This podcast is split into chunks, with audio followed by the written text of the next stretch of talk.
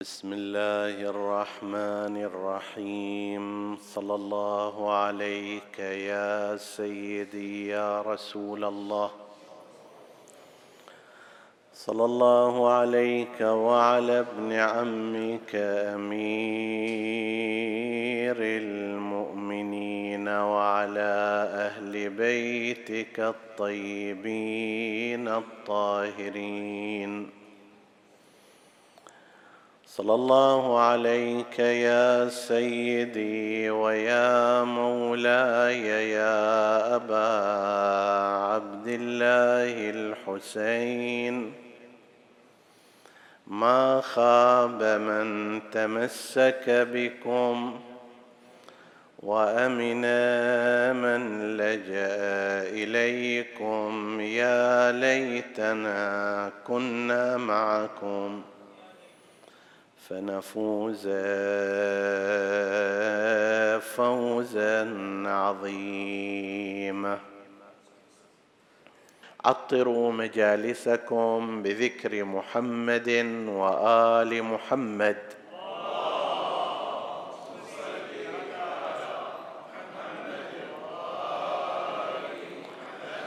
اللهم صل على محمد وآل محمد اللهم صل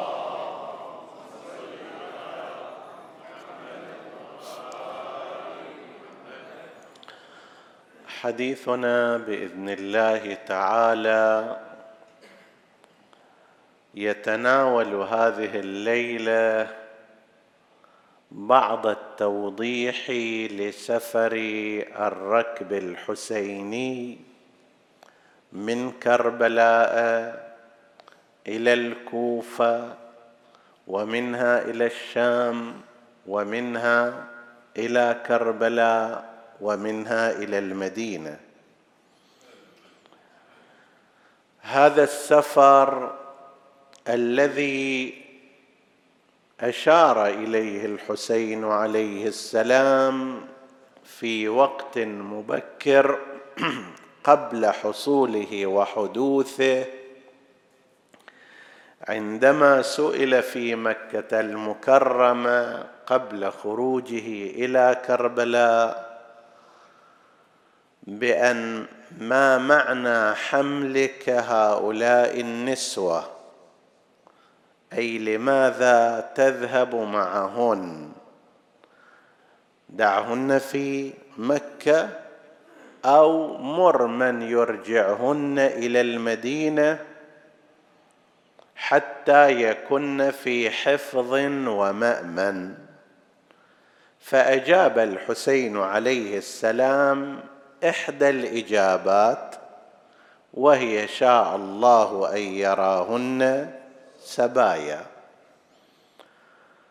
بالطبع هناك أيضا إجابات أخر لكن ذاك الموقف كان يقتضي هذه الإجابة وهذا إحنا أشرنا إلى أن إجابات الإمام الحسين عليه السلام لم تكن في كل الأحيان على نسق واحد ولا بشكل من التفصيل متفق وإنما تختلف بحسب اختلاف المخاطبين والمقام الذي يكون فيه الإمام عليه السلام. مقام الاحتجاج يقتضي كلاما بينما مقام الجد والبيان يقتضي كلاما آخر. ليس معنى ذلك أن الأول ليس بصحيح لا هو صحيح في حدوده.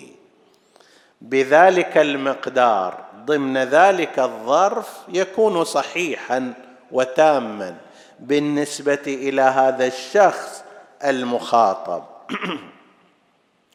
وإلا لم تكن النساء نساء الحسين لو تركهن في مكة أو المدينة لم يكن في مأمن لا سيما مع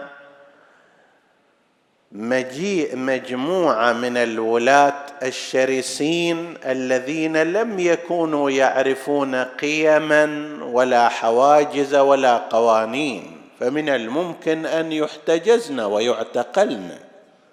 طيب وحصل هذا أيضا يعني ليس أنه أمر فرضي الآن إحنا مو في صدد الاستشهاد عليه وإلا بنو أمية اعتقلوا نساء واحتجزوهن حتى يرجع واليهن. المطلوب رجل يروح يعتقل امرأة يخليها في السجن إما ترجع وإما هذه باقية في السجن. لكن إجابة الإمام الحسين عليه السلام تبين أن هذه النساء ضمن المشيئة الإلهية التشريعية التي اقتضت من الحسين النهوض للجهاد أيضا اقتضت من النساء أن يكن في هذا الركب وأنه سيحدث عليهن أسر وأن ذلك الأسر سوف يكون مكملا لشهادة الحسين عليه السلام. شاء الله أيضا مو بمعنى أمر حتمي وجزمي وجبري لا مثل ما شاء الله للحسين القتل ولكن باختياره. كذلك شاء لهن مثل هذا الأمر. فكان هذا السفر وكان هذا الانتقال جزء من هذه النهضة يمثل الجزء الثاني من هذه النهضة التي أكملت فيها نساء أهل البيت ومعهم الإمام زين العابدين عليه السلام أكملوا بذلك نهضة الحسين وأوصلوها إلى أوسع مدى وعرفوا الناس بحقيقتها وحقيقة أعدائه. هذه الرحلة المتعبة والمكربة بدأت من اليوم الحادي عشر من المحرم سنة إحدى وستين بعد الظهر واستمرت ذهبوا إلى الكوفة وصلوا إلى الكوفة في ذلك اليوم التالي فجرا قيل إنهم خرجوا يوم السبت بعد الظهر ووصلوا فجر الأحد. المسافة بين الكربلاء والكوفة بحسب مقاييس ذلك الزمان ثمانين كيلو متر بحسب حساباتنا الآن. وبقي السبايا والنساء في الكوفة مدة زمان إلى يوم 19 محرم. ثم خرجوا من الكوفة 19 محرم باتجاه الشام. راح نشرح هذه بشكل الآن من التفصيل وإنما الآن هذا فهرس. خرجوا يوم 19 محرم يعني بقوا حدود سبعة أيام من يوم 12 إلى 19 وخرجوا في يوم 19 مساء باتجاه الشام ووصلوا إلى دمشق يوم الجمعة عند الظهر بتاريخ اثنين صفر في نفس السنة.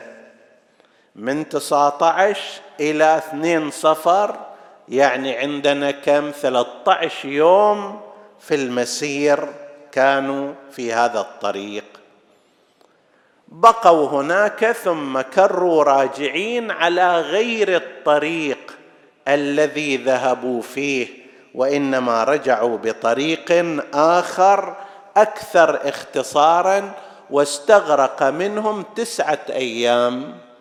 يعني طلعوا يوم 11 صفر ووصلوا عشرين صفر من نفس السنة. استغرقوا في هذا المسير في هذا الطريق الآخر المختصر مدة تسعة أيام. هذا الكلام الذي نقوله سوف يتبين منه أن ما استبعده بعض المؤلفين والعلماء من أنه ما يمكن أن يصير يرجعون يوصلون يوم الأربعين في كربلاء اللي هو العشرين صفار. كيف هذه المسافات الطويلة؟ كيف يقدروا يروحوا خلال هذه المدة ويرجعوا في أربعين يوم؟ ولذلك بعض هؤلاء ذهبوا إلى آراء أخرى إما بعضهم وهذا جدا كان كلام غريب بالذات فيما يرتبط بعودتهم بعودة السبايا إلى كربلاء. قالوا أصلا هذا في سنة ثانية رجعوا وهذا جدا بعيد عن التحقيق ولا يمكن قبوله ولا أصل تاريخي له. بعضهم قال لا رجعوا في نفس السنة بس سالفة الأربعين وأنهم التقوا بجابر بن عبد الله الأنصاري في عشرين صفر وحصل ما حصل وقضية الأربعين لا هذه لا يمكن قبولها. هذا ذهب إليه بعض العلماء وبعض المفكرين وهذا أيضا كسابقه لا دليل عليه. ليش استبعد هؤلاء هالمسافات هذه والرجوع في هذا الوقت؟ باعتبار أنهم لم يلتفتوا ربما إلى قضية نظام السير في تلك الأزمنة وفي كم تقطع المسافات في تلك الأزمنة. فتصوروا مثلا أنه كما رأيت بعضهم يقول مثلا أنه الإنسان في اليوم الواحد يقطع 44 كيلو كما ورد في الروايات وذلك مسيرة يوم. فإذا أربع وأربعين كيلو وفرضنا أن المسافة من الكوفة إلى دمشق على الطريق الطويل أكثر من ألفين كيلو متر هذا شقد من الأيام يحتاج إلى؟ خمسين يوم. ونفس الكلام في الرجعة يحتاج إلى على الأقل ثلاثين يوم أكثر أقل.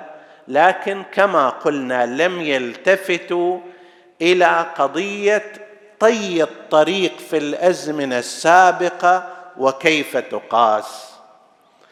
وممن رأيت التفت وحقق تحقيقا رائعا في هذا الجانب المحقق الكرباسي حفظه الله في كتابه دائرة المعارف الحسينية. هذا الكتاب من الكتب التي ينبغي أن تدعم. ولو أن إنسانا سألني أريد أن أعمل صدقة جارية للحسين عليه السلام لنصحته بالإنفاق في هذا السبيل. تعال تبنى مثلا مجلد أو أكثر من مجلد أو تبنى أن تصرف على هذا العمل التحقيقي. الحسينيات خير وبركة والإطعام خير وبركة. سائر الإنفاقات المجالس الحسينية خير وبركة.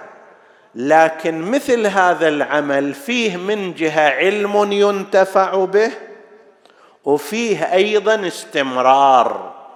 لأنه عندما نقدم للعالم صورة الحسين عليه السلام كما هي محققه مرتبة هذا من أفضل أنحاء الصدقه الجاريه الحمد لله هذه هذا الموسوعة إلى الآن صدر منها 120 مجلد والخطة مالتها تسعمائة مجلد. لا نعلم في العالم كله أنه في موضوع واحد يوجد تسعمائة مجلد. هذا في موضوع الحسين إذا الله أمد في عمر مؤلفها ومشت الأمور كما ينبغي سيكون عندنا تسعمائة مجلد حول الحسين وفيها علم كثير وقسم كبير منه في غاية الدقة والتحقيق. إذا واحد يريد يعمل عمل خير في قضية الحسين يتبنى مثل هذه الأمور. على أي حال ممن رأيت التفت إلى نقاط مهمة وراح وراها في هذه الجهة وتتبع حركة الركب الحسيني منزلا منزلا بحسب ما عنده من يعني طلعوا من الكوفة وين راحوا بعد الكوفة؟ وقفوا لو مشوا. بعد ذاك المنزل راحوا منزل آخر. وهكذا بين الكوفة مثلا ودمشق سبعة وثلاثين منزل. بين قرية وبين بئر وبين مكان. وهذه كلها تتبعها بالجغرافيا وبالتاريخ وباليوم أيضا. وصلوا هاليوم إلى هذا المكان. طيب.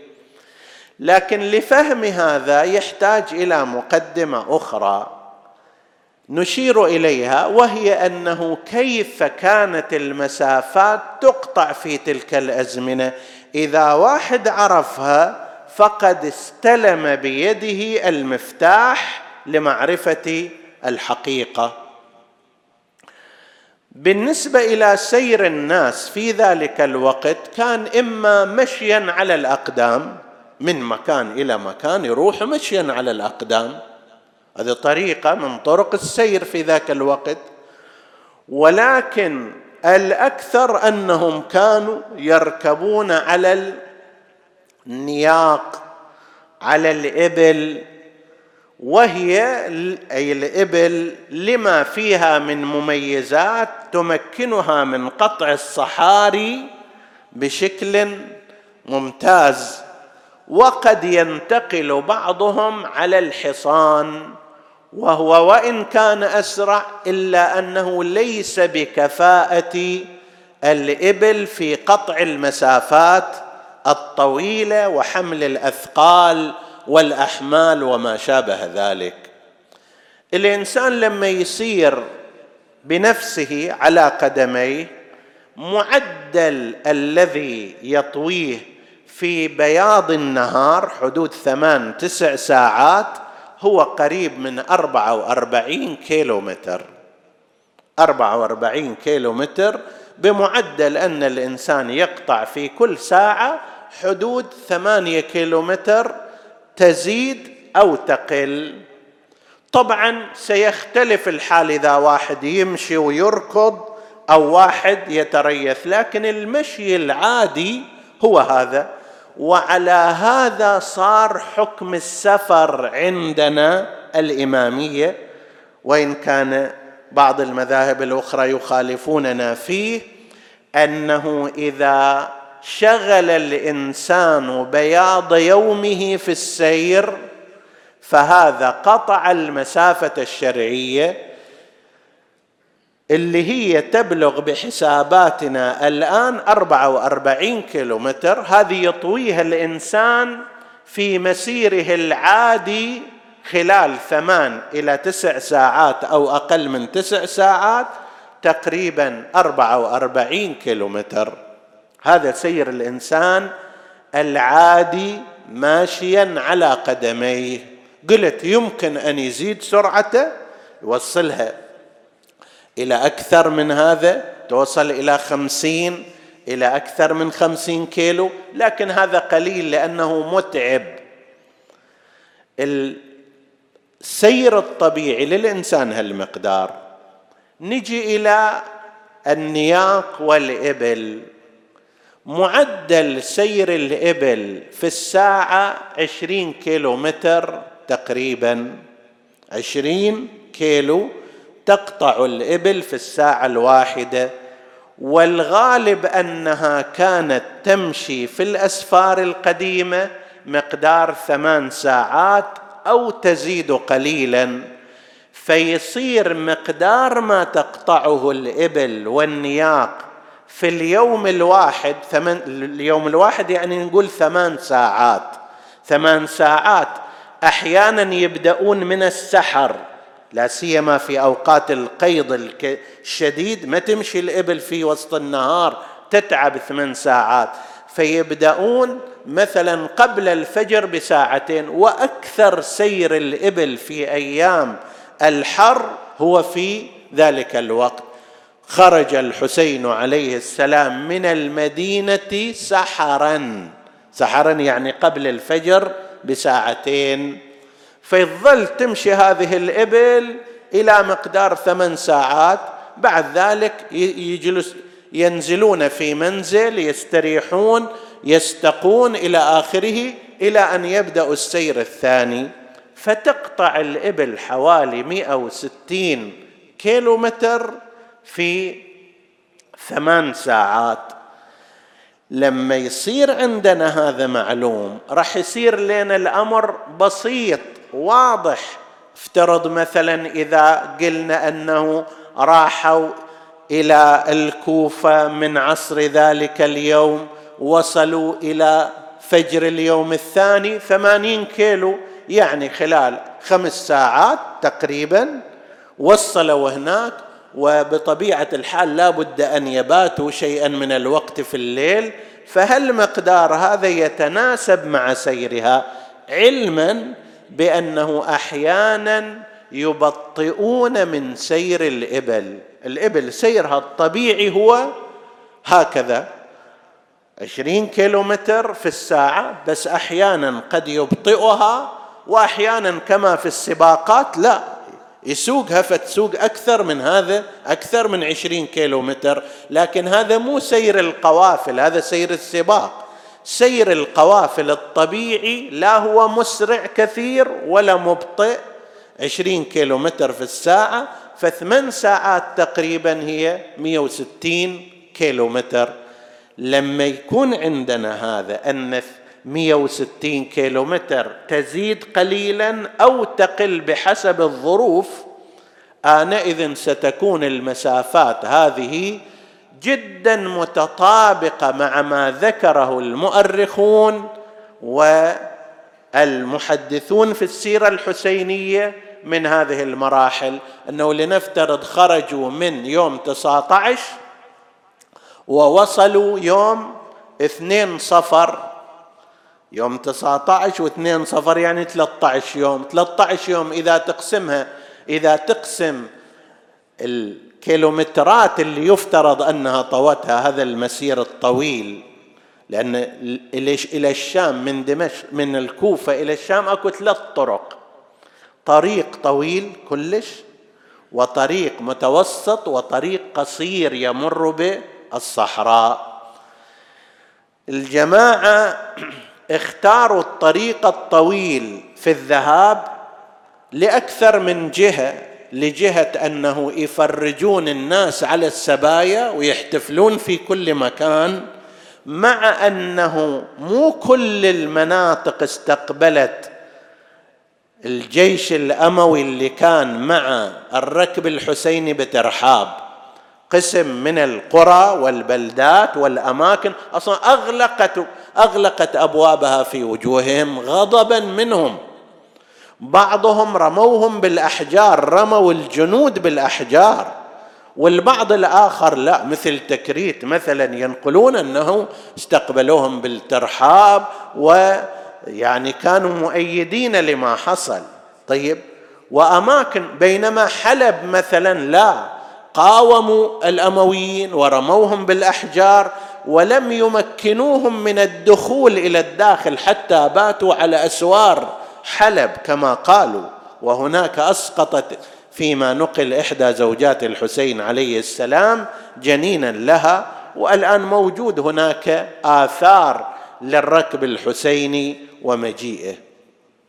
لما تشوف مثلا تقسم 2100 كيلو متر اللي هو هذا حسبها كما قلت المحقق الكرباسي في كتابه عنده أكثر من كتاب في هذا الجانب تاريخ المراقد المقدسة تاريخ المراقد خمسة مجلدات لمن أراد الاطلاع وفيه أيضا عدد الكيلومترات بين كل مدينة ومدينة أخرى. لما تحسبها كلها تشوف 2100 كيلو في الذهاب تقسمها على عدد الكيلومترات التي تقطعها الإبل في كل يوم اللي هو 160 كيلومتر تشوفها تناسب 13 يوم. 13 يوم إلا قليل تصير. طيب طبعا هاي لازم تضيف إليها إنه في بعض الأماكن كانوا يتوقفون يتزودون واليوم مو كله يمشون. كما ذكرنا يمشون فترة معينة ويريحون. لما تشوف أيضا بعدين في طريق الرجوع طريق الرجوع اختلف من ذلك الطريق اللي 2100 كيلو متر تقريبا إلى طريق آخر ليخترق بادية الشام صار 1500 وشيء من الكيلومترات. وهذا أيضا له سبب ليش اختاروا هذا الطريق. راح نقولها بعد شوية. 1500 كيلو لما تجي تشوف أنه خرجها خرج هؤلاء من دمشق إلى كربلاء وقطعوا المسافة في تسعة أيام. تقسم هذا المقدار من الكيلومترات على قطع الإبل للطريق. تشوفه يتوافق تماما مع هذه الأيام التي ذكرها المؤرخون أنهم خرجوا بها التاريخ ووصلوا إلى هذا التاريخ. فما في هناك أي استبعاد لمثل هذا الأمر مما ذهب إليه مثلا باحثون وافترضوا سنة ثانية لعل قسما منهم تصوروا أنهم كانوا يمشون على الأرض سيرا على الأقدام. بالفعل إذا سير على الأقدام ما يوصلون لأن أقصى ما يقطعه هؤلاء يوميا هو 44 كيلو. 44 كيلو في الروحة إذا تقسمها على 2100 كيلو هذا بعد أنت لازم تتحدث عن 50 يوم. فالرجعة إذا تقسمها كذلك تتحدث عن أيام كثيرة تتجاوز المدة المعينة. لكن هذا غير واقع. اولا لأنه لا يستطيع هؤلاء أن يمشوا طول هالمسافة. يهلكون ألفين كيلو متر أطفال ونساء ويتامى وصغار وصبية. ما ممكن. ولم يذكره التاريخ وإنما كانوا على النياق. كانوا على هذه الإبل. والإبل تقطع المسافات في مثل هذه الفروض. اختاروا الطريق الطويل في البداية كما ذكرنا 2100 كيلو متر باعتبار أن نشوة النصر عندهم كانت عالية والآن جايين حتى يستعرضوا انتصارهم ويبشروا بهذا الانتصار ويشمتوا ويفرجوا الناس أنه ترى ديروا بالكم أي واحد اللي يتحرك على السلطة الأموية هذا مصيره وهذا مصير أهله. لما رأوا أنه اولا هناك مقاومة من قبل بعض البلدات وهي غير قليلة هي تحتاج إلى توضيح وتظهير قسم كبير لعل نصف المنطقة هذه اللي مروا عليها حدود 37 أو 36 بلدة ومنزلك ومكان لعل نصفها لم تستقبلهم وبعضها حاربهم وبعضها واجههم. طيب شافوا أن القضية ليست هكذا. أضيف إليه فيما بعد أن نفس يزيد تنصل من مقتل الحسين عليه السلام.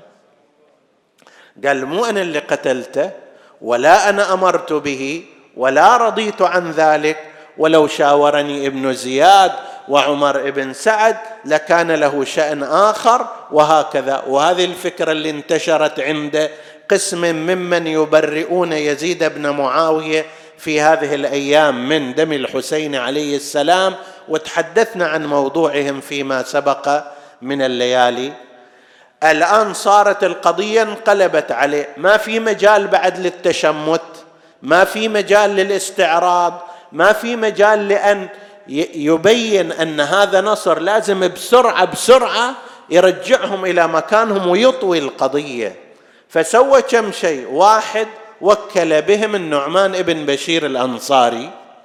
نعمان بن بشير الأنصاري من الأنصار وهو ووالده من الأنصار القلائل الذين كانوا على غير الخط العلوي. وبالذات هو وكان يعير النعمان بن بشير أنه الوحيد من الأنصار ممن تحالف مع معاوية وصار وياه. وذاك معاوية ما أعطاه فترة من الزمان ولاية الكوفة وبعض الأماكن الأخرى في قضية مسلم ابن عقيل. يجي ذكر إليه وبقي إلى زمان مجيء عبيد الله بن زياد وأخذه السلطة منه. لكن في الإجمال في الإجمال لم يكن قاسيا مع أهل البيت عليهم السلام. بل إن ابنته كما ذكرنا في وقت من الأوقات وهي زوجة المختار الثقفي كانت موالية لأهل البيت عليهم السلام وكانت محبه لهم وكانت ثابتة القدم في تبرئة زوجها في مقابل تشويه سمعته من قبل الأمويين ومن قبل الزبيريين. عمرة بنت النعمان ابن بشير كانت ثابتة. هو أيضا لم يكن قاسيا. كان مع بني أمية لكن هي درجات. أكو واحد مع بني أمية ومثل الشمر. وواحد آخر مع بني أمية ولكن كالنعمان ابن بشير. طبعا هذا ما يبرر إلى الحين. يعني نحن لا نقول أنه هو إذا ناج وعلى صواب. لا ولكن مع ذلك نقول كان رقيق الجانب على أهل البيت إما لأن اصولها انصاريه ومعرفته بالمدينة ووضعهم ومكانهم وإما لأنه رأى مظلوميتهم على الطبيعة. والإنسان حتى إذا كان سليم العقل والفكر يتفاعل مع المظلوم حتى لو لم يكن يؤمن بأفكاره. فأحسن عشرتهم في الطريق. الآن يراد بسرعة طي هذه الصفحة فمو مناسب يرجعوهم على نفس الطريق الطويل في نفس القرى. بعض القرى عارضت بعض القرى حاربت بعض القرى أغلقت أبوابها. فجاءوا بهم من طريق بادية الشام اللي هذه كانت فيها حدود تسع منازل تسع أماكن ينزلون فيها. فكان بمعدل كل يوم ينزلون في منزل واحد وطووا الطريق بهذه المسافة. ثم بقوا في كربلاء عدة أيام وخرجوا من كربلاء ليصلوا إلى المدينة المنورة في ثمانية من شهر ربيع الأول. استغرقوا فيها المسير قريب من أربعة عشر يوم. بعضها أيضا كانت بسبب أن الإمام الحسين أن الإمام زين العابدين عليه السلام خيم خارج المدينة المنورة ولم يدخلها لفور وصوله وإنما خيم خارجها وصار نوع من التحشيد والتعبئه الاجتماعيه لتعزية الإمام عليه السلام بأبيه الحسين صلوات الله عليه. فهذا الركب الحسيني على من كان فيه أفضل الصلاة والسلام والتحية كان خلال هذه الرحلة تقريبا من تقريبا ثمانية وخمسين يوم من 11 ذي 11 محرم إلى ثمانية ربيع الأول. وجه الملاحظة التي نحن نلاحظها والتي نحن بصدد تصحيحها عند قسم من الناس ولو هذا البحث عادة يكثر طرقه وذكره في زيارة الأربعين غالبا في ذاك الوقت يقولوا كيف أنه رجعوا في يوم الأربعين إلى كربلاء والحال أنه المسافات بعيدة والأماكن غير متدانية ووسائل السفر والسير لم تكن كما ينبغي فما محتمل أن يرجعوا خلال أربعين يوم ذكرنا هنا. مفتاح حل الموضوع هو أن تعرف كيف كان هؤلاء يسيرون. كان بعض هؤلاء يركبون الخيل مثل يعني الجنود ومن كان في حراسة ركب السبايا كانوا يركبون الخيل والخيل أسرع. يعني معدل سيره الطبيعي 25 كيلو متر في الساعة. ولكن الخيل ليس له قوة احتمال الإبل في السير الطويل. يتعب بسرعة بينما الإبل تسير ثمان ساعات بشكل اعتيادي ولا تكل بس لابد أن تريح حتى لا تتلف.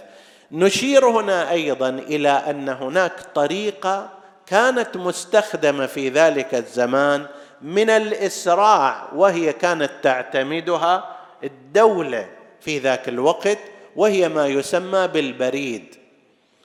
البريد كان يوصل أسرع مما يصل فيه القوافل ولذلك لما مات معاوية في 15 رجب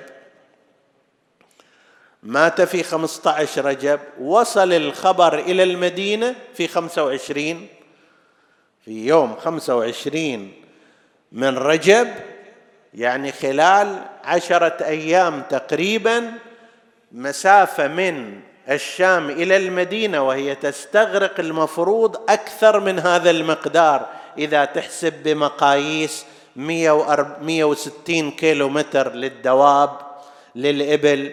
هناك كان عندهم شيء آخر لنقل الرسائل أو شيء من هالقبيل وهو ما يسمى بالبريد. وذلك أن الدولة في ذلك الوقت كانت قد أقامت على رأس كل منطقة ومنطقة أخرى يعني كل 22 كيلو متر تقريبا بحسب مقاييسنا محطة حسب تعبيرنا. تابعة للدولة يخلون فيها مثلا ناقة أو ناقتين ويخلون فيها واحد أو أكثر ممن يركبها وآخر يسوسها وهكذا. فيجي هذا الشخص جايب الرسالة مثلا من الشام يسير فيها أيضا بسرعة حتى لو تعبت الناقة هي ما راح تمشي طول طول اليوم. راح تمشي مثلا محطتين ثلاث محطات أربع محطات ويسلموه الرسالة عنده. ذاك صاحب المحطة فد دابة مستريحة آه، ومطعمة يعني قد أكلت واستراحت فيأخذ الرسالة وينطلق بها بسرعة. هذا قد يكون أسرع من 160 كيلو متر ويقدروا أيضا يسيرون ليل ونهار. ما يكتفون به ثمان ساعات لأن مو كله على ناقة واحدة أو على بعير واحد وإنما على حيوانات متعددة فماكو تعب إلها ماكو إهلاك وإنهاك لها. هذا سير غير اعتيادي سير سريع عادة آه، البريد يستخدمونه. أما مثل القوافل فكانت هكذا. ولهذا نحن لا نجد أي استبعاد من قضية سير ركب السبايا من الكوفة إلى الشام ومن الشام إلى كربلاء مرة أخرى وأنهم وصلوا في يوم الأربعين وعملوا المراسم المعتادة. لا نرى أي استبعاد بل الدليل قائم عليه والحساب بالكيلومترات أيضا موجود كما ذكره في دائرة المعارف الحسينية.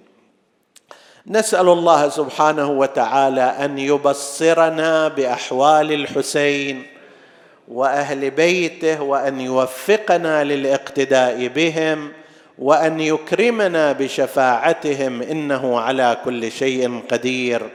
هذه الليلة هي ليلة الثالث عشر من محرم الحرام التي في صبيحتها قدم الإمام السجاد علي بن الحسين عليه السلام لدفن والده الحسين سلام الله عليه.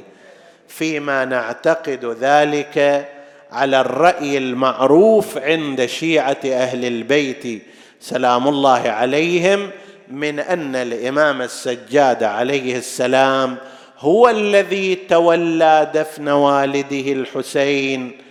بناء على أن الإمام لا يلي أمره إلا إمام مثله حتى بما يشمل قضية الدفن إذا قلنا وبناء أيضا على ما ثبت من الروايات الواردة والمعتبرة عندنا كما في رواية عن الإمام الرضا عليه السلام وهي معتبرة استدل بها استدل فيها على أنه هو أي الإمام الرضا تولى تجهيز أبيه موسى بن جعفر مع أن الإمام الكاظم كان في بغداد بينما كان الإمام الرضا في المدينة.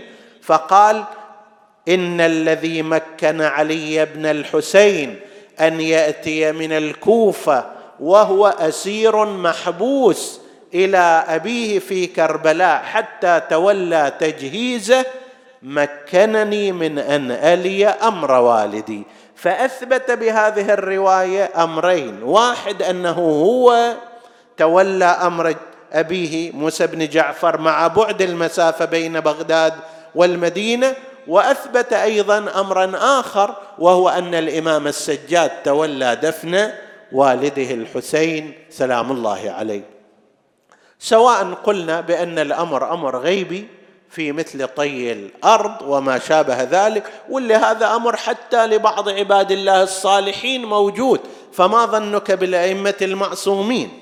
أو حتى لو قلنا بأن الأمر أمر طبيعي هو لا يحتاج فيها المسافة مسافة ثمانين كيلومتر إلا إلى أربع ساعات خمس ساعات من السير.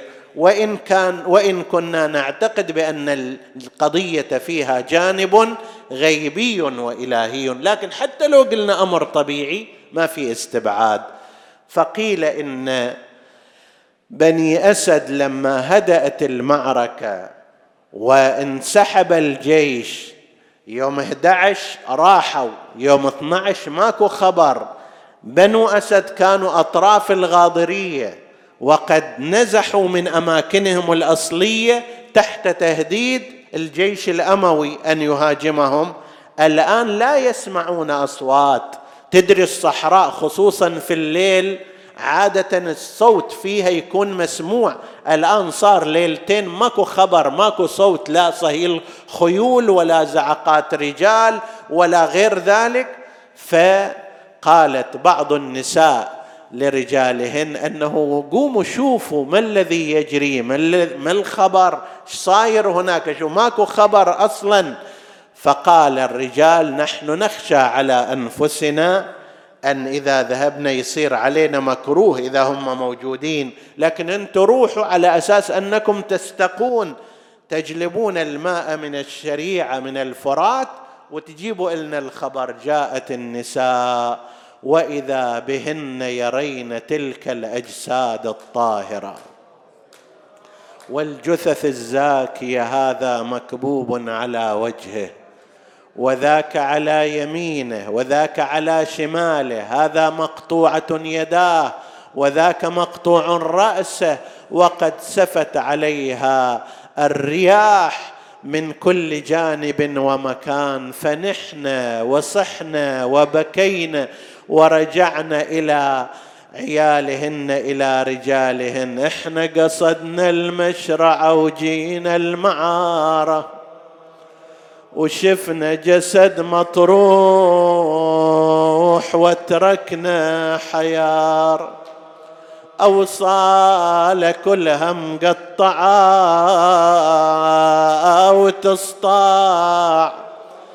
أنواره مقطوع حتى خنصره من كف اليمين ويما ولد مثل البدور نور يتلاله. كثر الضرب والطعن ما غير جماله. ما تنحص جروحه مقطع بعد شلون تنحص جروحه ما تنحص جروحه مقنطر على شماء الله يساعد قلب هالفقدة الاثنين. وفطر مراير نجسة يا يم الشريع. مذبوح لكن ذبحته والله فجي حتى من الزندين شفينا قطيعة صاحب علم جنة وسلالة هاشمي. لما سمع الرجال ذلك قاموا جاءوا إلى حيث المعركة فهالهم ما رأوا وأخذوا يعدون العدة لدفن الأجساد. هذا واجب كل مسلم على مسلم الآخر. فكيف إذا كان هؤلاء من نسل رسول الله وفيهم ابن بنت رسول الله؟ وأصحابه وأهل بيته. لابد أن يبادروا إلى إلى أن يدفنوهم. لكن كيف يدفنون هذه الأجساد وهي بلا رؤوس؟ وكيف يتعرفون عليها؟ بينما هم حائرون. وإذا بهم يرون رجلا أفديه من رجل من جهة الكوفة. جاء مسرعا قد ضيق لثامه لكي يدفن اباه عندما رأوا ذلك. تأخروا عن الجثث خافوا أن يكون ذلك من بني أمية. لما جاء إليهم قال لهم إيش عندكم واقفين صفوف قالوا لن تفرج على الجثث. ونشوف مبخوتين قال لهم دوخروا الخوف واحجوا عندكم تحومون بالحومة. قالوا لا يا هالقاصد بهالحين نخبرك بالخبر. من حيث مبخوتين جينا لدفن الحسين. وهل الطيبين بدر بالتم وتزهر بالوغى علومه؟ عندها نزل إلى عن ذلك عن تلك الدابة إلى الأرض أمرهم بأن يحفروا حفيرة للحسين. وأخرى لانصاره وثالثه لحبيب ورابعه لبطل العلقمي وأخذ يدفن الأجساد دفن أولئك ولكنه بدأ بوالده أخذ يجمع أوصاله نادى يا بني اسيد علي ببارية ماذا تصنع بالبارية؟ جمع كل أوصال أبوه اللي انكسر واللي انهشأ حتى قطعت قلبه اللي يستخرجوها بالسهم. ما بقى غير الكريم على الرمح يرعى الحرايام جاءوا له بالبارية أخذ يجمع أوصال أبيه. ثم وضعه في تلك البارية مع أوصاله المقطعة ثم حملت جنازة الإمام سلام الله عليه. أنا وأنت نشيعها. الله أكبر. الله أكبر. الله أكبر. لا إله إلا الله. والله أكبر.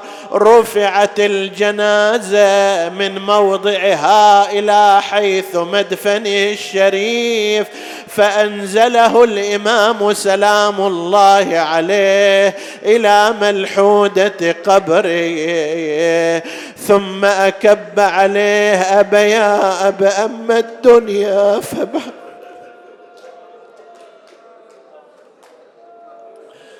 أما الدنيا فبعدك مظلمة وأما الآخرة فبنور وجهك مزهرا أما حزني فسرمد أربعين سنة بأبي وأمي. أما حزني فسرميد وأما ليلي فمسهد إلى أن يختار الله لي دارك التي أنت فيها مقيم. من مستحبات الدفن أيها الأحباب من مستحباته أن يوسد الدافن خد المتوفى على التراب. هنا نسأل يا زين العباد هل وسدت خد أبيك على التراب؟ لا لم يعمل بهذه السنة في ذلك اليوم لأن رأسه كان على رمح طويل يدار به في أزقة الكوفة أيوا حسينا. أويلي حين ظهر على أبوه حسين والله يعلم بحال بدال الجفن والتابوت لف بارية وشاله.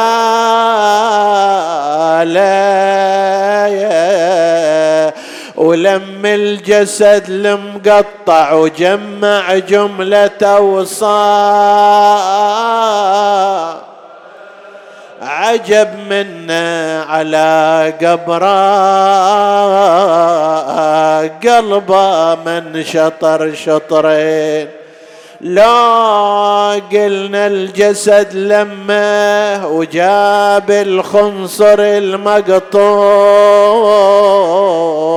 والجفين خلاها بكترة والجسد ماج. هذا الجسد وين الراس؟ راس على الرمح مرفوع يتهادوه يا ويلي.